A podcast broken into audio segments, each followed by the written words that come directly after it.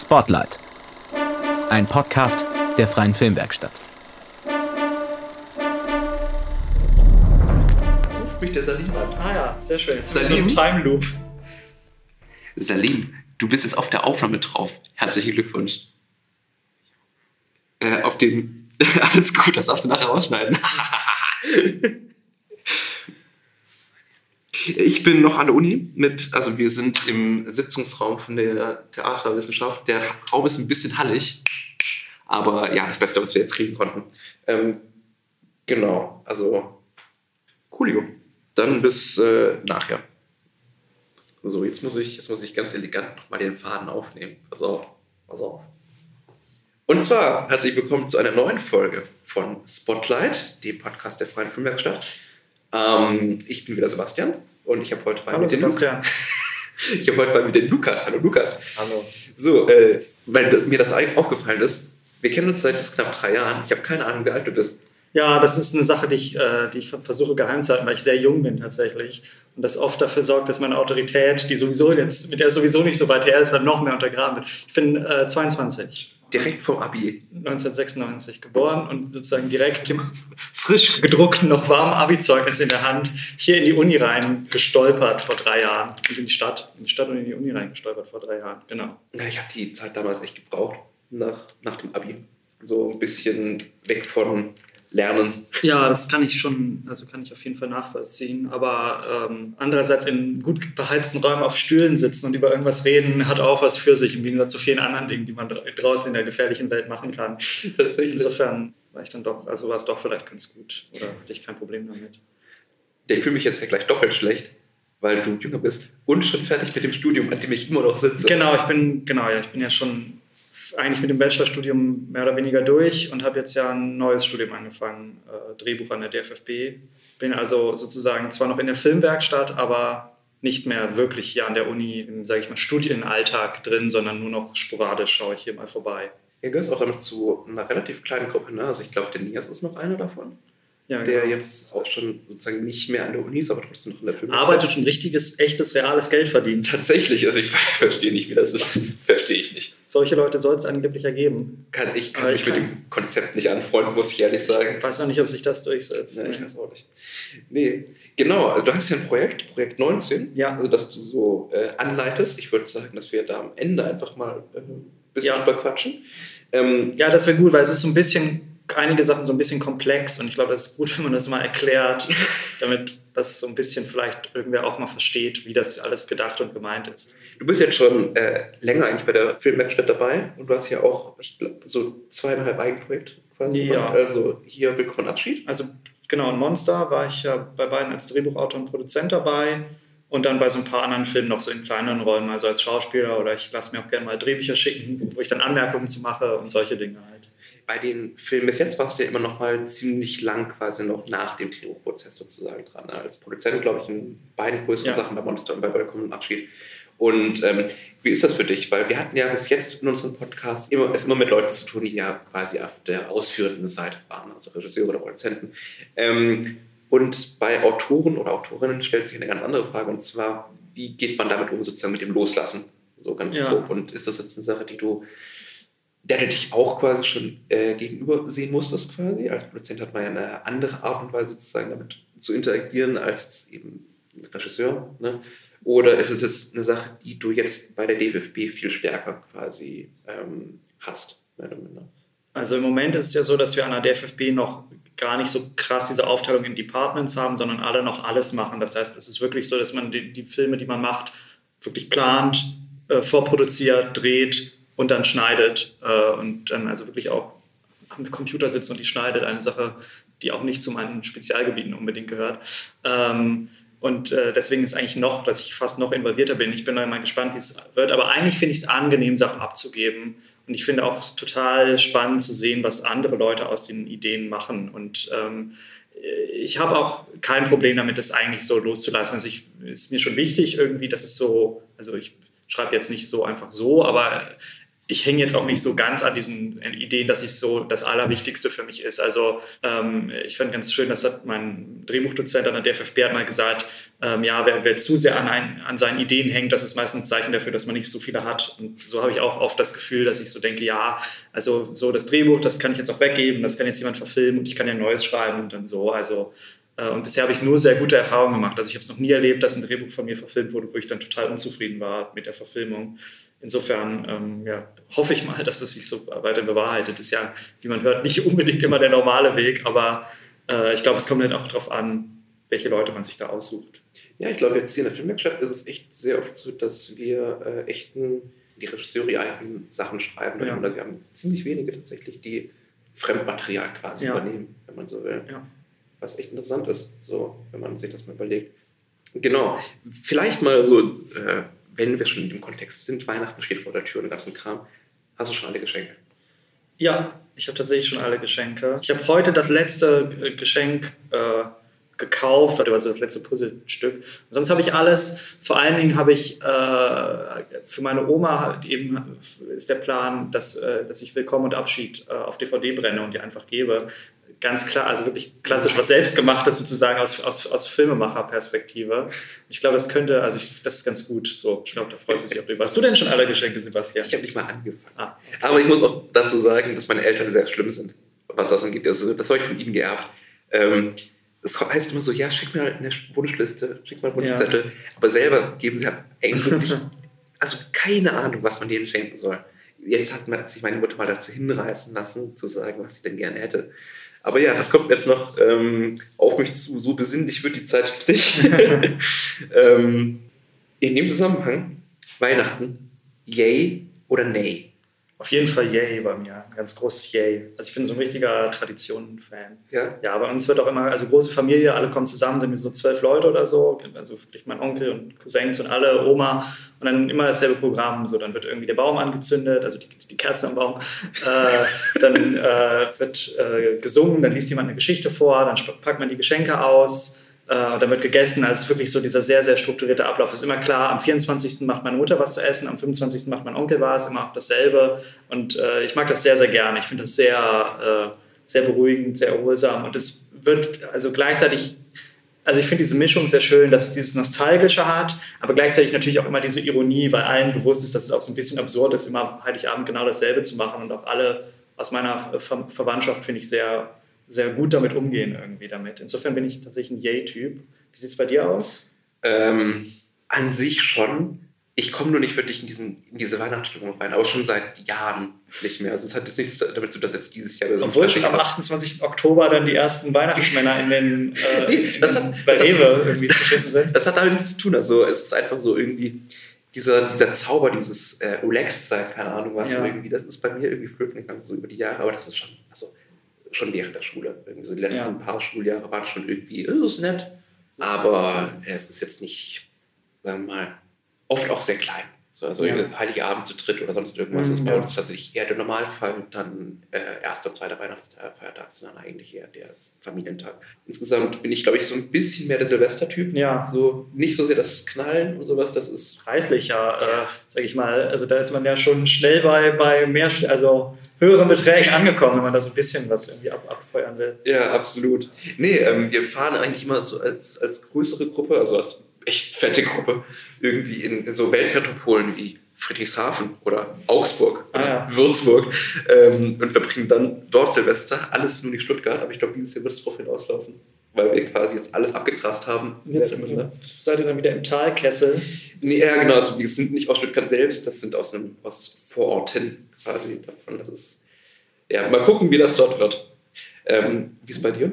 Also macht ihr das einfach immer in Hannover oder? Ja, äh, genau. Also ja, äh, es wird, glaube ich, darauf hinauslaufen, dass wir irgendwo dann bei einem der Freunde äh, uns auch treffen, also auch mit Freunden auch. Aber es ist eher eine kleinere Runde. Also die letzten Jahre waren es immer ein paar mehr Leute noch. Ich glaube, dieses Jahr wird es relativ überschaubar werden. Also ich weiß nicht, maximal zehn Leute, glaube ich, soweit ich weiß. Äh, aber Raclette ist geplant. Das finde ich, das ist schon mal ein guter, ein guter Start. Von da kann man sich irgendwo, irgendwo hinarbeiten. ja. ja, wir hatten das letzten Jahre immer so ein Buffet, wo jeder was mitgebracht ja. hat. Und was, das war echt immer viel zu viel. war so der alte Fehler, dass so, wenn du weißt, okay, es sind 15 Leute da, dass du dann irgendwie deinen Salat für 15 Leute machst, aber sozusagen, aber wenn 15 Leute was für 15 Leute machen, dann irgendwie natürlich zu viel ist. So. Ja. ja. Besser zu viel als das zu wenig. Auf jeden Fall. Vor allem bei. Äh, ist auch sehr lustig, dass man Alkohol, dass, dass Silvester sozusagen zum Anlass äh, genommen wird, wirklich Alkohol zu trinken, aber nicht nur so ein bisschen, nicht nur für eine gute Zeit, viel zu viel. Also wirklich, ah Gott. Ja, deswegen eine gute Basis wahrscheinlich gar nicht mal so dumm, ne? Ja, das stimmt. Wie kann man das neue Jahr besser anfangen, als irgendwie angetrunken mit äh, gefährlichen Feuerwerkskörpern werfend in einer großen Gruppe? Da kann nichts schief gehen. Ja, ich glaube, da kann nichts schief gehen. Absolut gar nichts. Ähm, ja, sag mal, warst du in letzter Zeit im Kino? Ja, ich war, ich war, ich war recht viel im Kino in letzter Zeit. Ähm, du willst bestimmt wissen, was ich gesehen habe, nehme ich an. Gerne.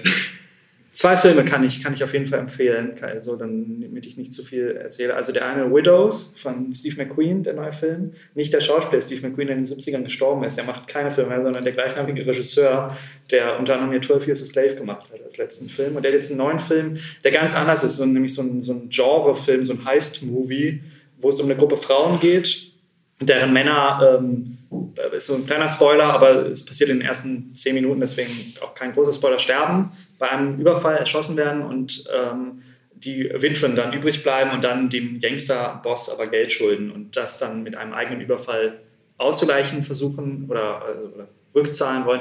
Und das ist aber sehr, ein sehr, sehr guter Film, weil der, was der versteht, nämlich ist, dass man Genre-Kino sehr gut machen kann, wenn man die Figuren ernst nimmt. Und weil die Figuren alle sehr glaubwürdig sind und sehr gut ausgearbeitet sind, ist auch so dieser Genre-Kram total spannend und interessant. Ähm, und auch ganz viel drumherum. Also es geht auch so viel um Politik in Chicago und der Rahmen des Ganzen bildet so einen Lokalwahlkampf zwischen einem alteingesessenen Iren, der irgendwie, ja, dessen Familie seit 40 Jahren irgendwie da in diesem Stadtrat sitzt und einem äh, Schwarzen oder einem Afroamerikaner, der jetzt zum ersten Mal versucht, da reinzukommen. Nach und nach wird aber klar, dass Gut und Böse, wo man erstmal denkt, eindeutig klar verteilt, dann doch nicht so klar ist. Äh, und es ist ein sehr, nee, es ist wirklich ein sehr guter Genrefilm, wenn man, wenn man das mal so sehen will. Also wirklich so klassisches Genre-Kino, aber total gut gemacht. Und der andere Film, den ich noch viel mehr empfehlen kann, ist uh, Under the Silver Lake. Ich weiß nicht, ob du davon gehört hast. Das ist von dem Regisseur, der It Follows gemacht hat, der auch schon gut war, aber ich finde Under the Silver Lake nochmal um Längen besser. Und ist ein total abgedrehter, weirder Film, wo einer ähm, auf der Suche nach einer, ja, einer, äh, sag ich mal, äh, ja, One-Night-Stand kann man es gar nicht nennen, aber so eine Art One-Night-Stand äh, durch die Stadt reist, um sie wiederzufinden und dabei immer verrücktere und verrücktere Dinge erlebt und in Verschwörungstheorien hineingerät und äh, es immer merkwürdiger und seltsamer wird, aber es ist total faszinierend und interessant ist und jede Szene ist irgendwie ganz anders und unerwartet. Und es hat genau diesen Punkt, den ich ganz gerne mag, dass alles sehr seltsam ist, aber es irgendwie doch noch so einen Sinn hat alles und doch irgendwie alles noch einer eigenen Logik folgt. Und der ist wirklich sehr, sehr schön, finde ich. Einer der besten Filme des Jahres. Kann, man, kann ich sehr empfehlen, mal, der, der noch läuft im Kino, mal reinzugehen. Ja, das ist gerade so mein, äh, mein Problem, dass jetzt natürlich die Zeit des Jahres ist, wo alles ins Kino kommt. Schnell mal Oscar-Season, da, Aber ich wirklich auch in den letzten Wochen eigentlich wirklich fast nicht im Kino war. Ja. Ich war nur in Lars von Triers äh, The House That Jack Built. Wie fandest du den? Ich fand ihn gut insgesamt. Äh, verstörend ja. auf jeden Fall. Also man, also es ist halt Lars von Trier. ne? Also muss man halt dazu sagen, ähm, wer von Lars von Trier irgendwas leicht bekömmliches erwartet, äh, falscher Film, ganz ehrlich. Also es sind auch Leute aus dem Kinos herausgetreten, ah, tatsächlich. was ich nachvollziehen, aber nicht verstehen kann. Nachvollziehen war ganz klar, das Zeug, was dort gezeigt wird, ist echt krass. Also wirklich ja, ich nicht weiß. für jeden. Ja, ja. Aber ich kann es nicht verstehen, weil das ist Lars von Trier. Ja. Freunde, also ich meine, was der alles gemacht hat, ne, das ist äh, immer interessant, sozusagen, wenn Leute trotzdem in den Film gehen und dann merken, ne. Aber er hat einen sehr, sehr schönen Drive, tatsächlich. Natürlich hat die Absurdität und die Groteske und natürlich spielt das mit rein, dass der Film, solange er, sagen wir mal, interessant bleibt, aber ähm, ja, auch wirklich von von der Ästhetik her. Also ich habe eine Kritik irgendwo gelesen oder gehört, die ich sehr gut fand, wo jemand gesagt hat, das ist ein Beweis, dass ein Film nicht moralisch auf der richtigen Seite immer sein muss, um gut zu sein. Und das finde ich eine ganz wichtige Erkenntnis, weil man oft irgendwie äh, sagt, ja, irgendwie das ist ganz problematisch, wie irgendwas dargestellt wird. Und das stimmt dann oft, aber der Film kann ja trotzdem ein guter Film sein. So, also mit der Moral und, und Qualität hängen nicht unbedingt immer miteinander zusammen. Ja. Das kann man da, finde ich, sehr gut dran erkennen. Ja. Ähm, du bist ja nicht nur äh, Film Enthusiast sozusagen so, und jemand, der sozusagen Drehbücher schreibt Ja. sowas, ne? Du weißt ja auch, wie die Wurst gemacht wird, ne? Du hast ja äh, mal bei der Filmförderung Ich war tatsächlich, genau, ich war bei der Filmförderung, ja. Ja. Schreckt das ab? Ähm, nee, eigentlich nicht. Ähm, es, äh, es sozusagen das Abschreckende könnte vielleicht sein, dass es keinen Schuldigen gibt. So, weil man ja oft, wenn man hier sitzt und denkt so, ah ja, hm, die Fernsehsender wollen das nicht und die Förderung will das nicht und so. Aber wenn man mal tiefer in das System reingeht, dann ist sozusagen die Instanz, die das, was immer das auch sein will, nicht will oder bestimmte Ideen nicht finanziert, gar nicht mehr so klar auszumachen, weil immer jeder, den man trifft, sagt, ja, finde ich eine coole Idee, mal schauen, ob wir das durchbekommen. Und man sich mal fragt, wo sollst du das denn bitte schön durchbekommen? Und das ist sehr schwierig, da ist festmachen, vielleicht noch Fernsehredakteure, das sind vielleicht die einzigen Einzelpersonen, die man irgendwie beschuldigen kann, aber selbst da fände ich es unfair, denen jetzt die Schuld in die Schuld zu schieben. Das ist sozusagen der negative Blick. Der positive Blick ist aber, und das habe ich bei der Filmförderung gemerkt, und ich habe halt bei einer eben äh, längere Zeit ein Praktikum gemacht, mehrere Monate, und dann im Rahmen einer Hausarbeit noch viel Kontakt mit anderen Filmförderungen gehabt, dass es wirklich dort den Willen gibt, gute, interessante Projekte auf die Beine zu stellen. Und dass das wirklich Leute sind, wenn man, die mit, wenn man die mit einer guten Idee überzeugen kann und es gut plant und denen klar macht, okay, ich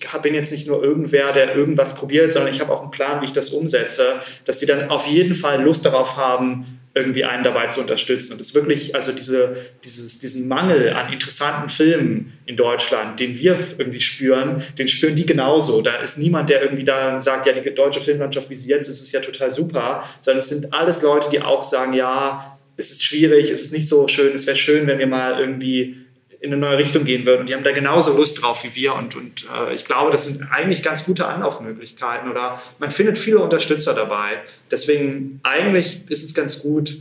Ähm, man kann ruhig auf jeden Fall mutig sein, würde ich sagen.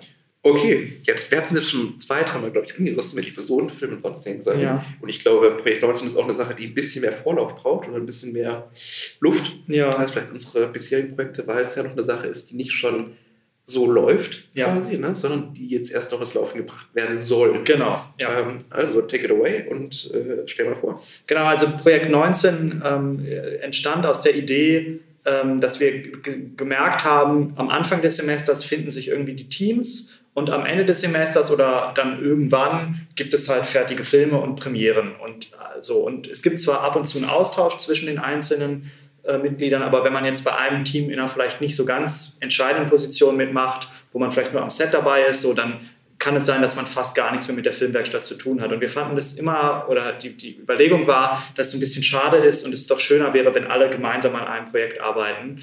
Und ähm, dann war aber klar, okay, dann kann es kein Kurzfilm sein, sondern muss es schon ein großes Projekt sein.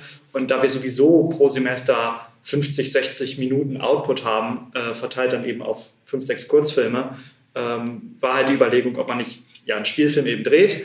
Allerdings, um es eben zu ermöglichen, weil, also ich würde behaupten, es ist möglich mit den, mit den Ressourcen der Freien Filmwerkstatt einen Spielfilm zu drehen. Das Problem ist halt sowas wie gute Schauspieler kriegt man für zwei, drei Tage problemlos, für 15 oder 20 Drehtage extrem schwierig. Wahrscheinlich würde es auch gehen, aber logistisch all das wäre so viel Aufwand, dass ich da doch skeptisch bin und dann eben auch die Frage wäre, führt dann nur einer Regie wieder oder macht dann oder wie fügt, man das da zusammen? Und deswegen war eben die Überlegung, man macht einen Episodenfilm, wo halt ähm, es ähnlich läuft wie jetzt, dass halt einzelne Teams einzelne Filme drehen, sich aber viel viel mehr absprechen und viel enger zusammenarbeiten und schauen, ja, wie kriegen wir denn vielleicht einen einheitlichen Look hin, einheitliche Themen oder es würde ja auch schon reichen, wenn man sagt, okay, bestimmte Elemente bauen wir alle in unseren Filmen ein. Ähm, das war eigentlich die Grundidee und ähm, genau, basierend darauf soll eben jetzt dieses Projekt entwickelt werden. Und der nächste Schritt ist eigentlich, dass so die ersten, das erste Vierteljahr 2019 damit ähm, verbracht werden soll, dass ein Drehbuch geschrieben wird, beziehungsweise ähm, zehn kurze Drehbücher oder je nachdem, wie viele Episoden es gibt. Das ist so im Moment der Stand. Ähm, und es gibt mehrere Vorschläge von Konzepten. Ähm, sozusagen und alle Episoden sollen sich in diesen groben Vorschlägen irgendwie einordnen. Also dann ist zum Beispiel ein Vorschlag, Zeit und Raum. Und das bedeutet dann, dass es in allen Episoden irgendwie um Zeit und Raum geht und die Frage, was passiert, wenn sich Zeit und Raum irgendwie vielleicht verändern oder irgendwie ja nicht mehr so kongruent sind, wie wir es haben. Das wäre ein Beispiel. Ein anderes Beispiel wäre zum Beispiel, dass man sagt, okay, es ist eine Welt, in der alle Menschen oder einige Menschen an einer Krankheit leiden und dann die Frage, wie gehen die Leute damit um mit dieser Krankheit, Angehörige, äh, Leute, die selber davon betroffen sind, Ärzte oder irgendwelche Forscher, was auch immer, dass so das einfach diese Welt ist. Ähm, genau, und was jetzt der, der Schritt ist, ist eben, dass es jetzt mehrere dieser Vorschläge gibt und die äh, sämtliche Mitglieder der Freien Filmwerkstatt sehr herzlich dazu eingeladen sind, darüber abzustimmen, äh, welchen Vorschlag äh, sie am interessantesten finden. Und dann soll es im Januar ein Treffen geben, wo alle Leute, die Lust dazu haben, eine Episode zu machen, äh, als Regisseur oder Produzent oder Autor zusammenzukommen. Und dann kann man sich eben entscheiden, welches Konzept nehmen wir, wie sollen die einzelnen Episoden aussehen, wie arbeiten wir zusammen, wie gestalten wir diesen Film. Das ist so der, der nächste Schritt. Und ähm, ich sage jetzt schon mal den Termin, den ich im Kopf habe. Die, ich sage mal, die Raumanfrage ist gestellt, ist aber noch nicht final beantwortet. Das wäre am 14. Januar um 18 Uhr. Das ist ein Montag, äh, dass es da eben dieses Treffen gibt. Das ist jetzt unter Vorbehalt. Also es kann auch sein, dass sich das Datum nochmal ändert. Aber wenn man, äh, ja, ich denke, in der Woche wird es aber ziemlich sicher irgendwann sein, dass wir uns da mal treffen, um eben zu besprechen, wie, äh, wie es eigentlich weitergehen soll. Werden die Themen, sozusagen mal die, die Konzeptionsvorschläge so offen sein, dass man theoretisch auch ein Döner-Musical einbauen könnte? ähm, ich denke schon. Äh, das sozusagen, also wer das gerne machen möchte. Äh, und Leute dafür findet. Nee, ich meine, sozusagen, wer, wer, wer, diesen Plan hat, das erstmal zu machen, sollte auf jeden Fall zu diesem besagten Treffen am 14. Januar erscheinen und dort dann versuchen, diese Idee einzubringen oder das Gesamtkonzept so zu verschieben, dass dann diese Idee da passt. Aber das ist ja sozusagen eigentlich genau die Idee, dass jeder erstmal eine ganz große Bandbreite an Ideen da irgendwie rein, äh, reinpassen. Ähm, genau. Und wir hatten so vorher sowohl über Döner als auch über Musicals geredet, was der Grund ist, warum ich bei dem Wort Döner-Musical jetzt nicht völlig schockiert bin und verwundert frage, sondern also ja. Ja, ich glaube, es kam ja auch im, im letzten Podcast mit Jannike und Rebecca kurz vor. Das Wort Döner kam auf jeden Fall vor. Stimmt, aber das Wort Döner-Musical kam, glaube ich, nicht vor. Ich In der Kombination habe ich es jetzt gerade zum ersten Mal gehört. Tatsächlich, aber, ähm, okay. Aber ja. die, die, die, Grundsatzidee war mir jetzt nicht so fremd. It's the next step of the evolution, my friend. Ja, genau. Ähm, könnte auf jeden Fall auch Teil sein, dass, wie gesagt, das soll, soll jetzt, äh, will ich gar nicht ausschließen, ich will jetzt aber auch niemanden damit abschrecken. Also, also wenn ihr das auf gar keinen Fall sehen wollt, solltet ihr auch zu diesem Treffen am 14. Januar kommen und dann dagegen sein. Also beides, genau, bei diesem Treffen im Januar, wann genau das sein wird, wie gesagt, wird dann noch in einer, in einer äh, darüber werden wir noch informieren. Da eben wäre es schön, wenn alle, die Lust haben, an diesem Projekt mitzuarbeiten, in welcher Form auch immer hinkommen. Und dann können wir da wirklich alles weitere diskutieren und auch tatsächlich mal feste Entscheidungen treffen, nämlich wie konkret weitergearbeitet wird. Ähm, ja, das ist so der nächste Schritt eigentlich. Du hast eben äh, gemeint, äh, dass auch sich alle Leute einbringen können. Wie ist denn jetzt der Modus mit der ähm, Konzeptfindung? Ist das quasi eine komplett basisdemokratische Entscheidung sozusagen oder ist das dann wirklich nur die Leute, die jetzt äh, im Januar sozusagen sich zusammenfinden? Also eigentlich nur die Leute, die sich im Januar zusammenfinden, basierend eben auf diesen Umfrageergebnissen, dass da schon mal gesehen wird, okay, was ist so das Stimmungsbild und eigentlich ist schon die Idee, dass die Vorschläge, die am meisten gewählt werden, auch die sind, die dann irgendwie am, am besonders Januar diskutiert besonders diskutiert werden. Wenn jetzt aber klar ist, dass alle Leute, die dann tatsächlich bei diesem Projekt mitarbeiten wollen, diese am meisten gewählten Vorschläge, mit denen allen nichts anfangen können, was ich, wie gesagt, nicht glaube. Erstens, weil ähm, die Vorschläge ja immer noch ganz stark verändert werden können und zweitens auch sehr eben allgemein gefasst sind, sodass da viel reinpasst. Aber wenn es so sein sollte, dann ist es natürlich auch völlig in Ordnung, sich mit anderen Vorschlägen irgendwie auseinanderzusetzen. Ähm, weil ja letztendlich die Leute, die da hinkommen und sagen, ich will daran weiterarbeiten, die sind, die es auch machen müssen. Während Leute, die sozusagen vom Computer klicken ähm, und dann sagen, mehr will ich aber gar nicht machen, es wäre unfair, sozusagen denen dann die Entscheidungsgewalt am Ende komplett zu überlassen. Trotzdem aber wäre es schön, wenn alle abstimmen würden, weil es natürlich ich es auch total interessant finde und ich glaube, es ist auch total wichtig, mal zu sehen, was sind denn so die Ideen, die so am besten oder eingängigsten erstmal wirken.